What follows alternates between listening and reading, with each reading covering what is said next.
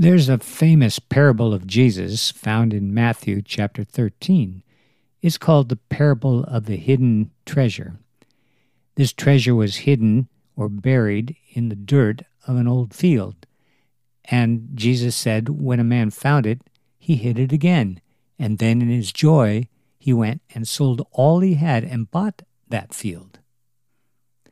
So the man in Jesus' parable of the hidden treasure sold everything to purchase what others deemed a worthless parcel of land. His neighbors may have wondered, what does he see in that old field of weeds? Well, this wise man saw beneath the surface. This ground was far more than a collection of rocks and rubble. It held the promise of unimaginable wealth. He would dig, go deep, get dirty, and find that treasure. Did you ever think of yourself as a dirty, worthless piece of land without value? Well, Jesus thinks otherwise. He discovered hidden treasure inside of you and me.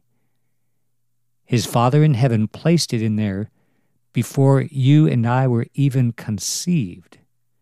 In Jeremiah 1 5, we learned that, in fact, God knew us and chose us long before he formed us in the womb. The Son of God found you, an undeveloped bare lot. He stopped to investigate, dug beneath the surface, and unearthed the treasure God placed there. Jesus loved what he saw in you and me. He found his fortune there. It's the kingdom of God within you. Like the man in his parable with joy, Jesus sold all that he had to purchase that field. He shed his own blood and gave his life for you. What does Jesus see in a dirty, useless, useless piece of dirt like me?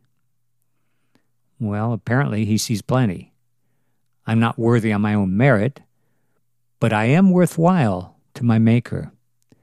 I'm at least worth his while Jesus gave his everything for me.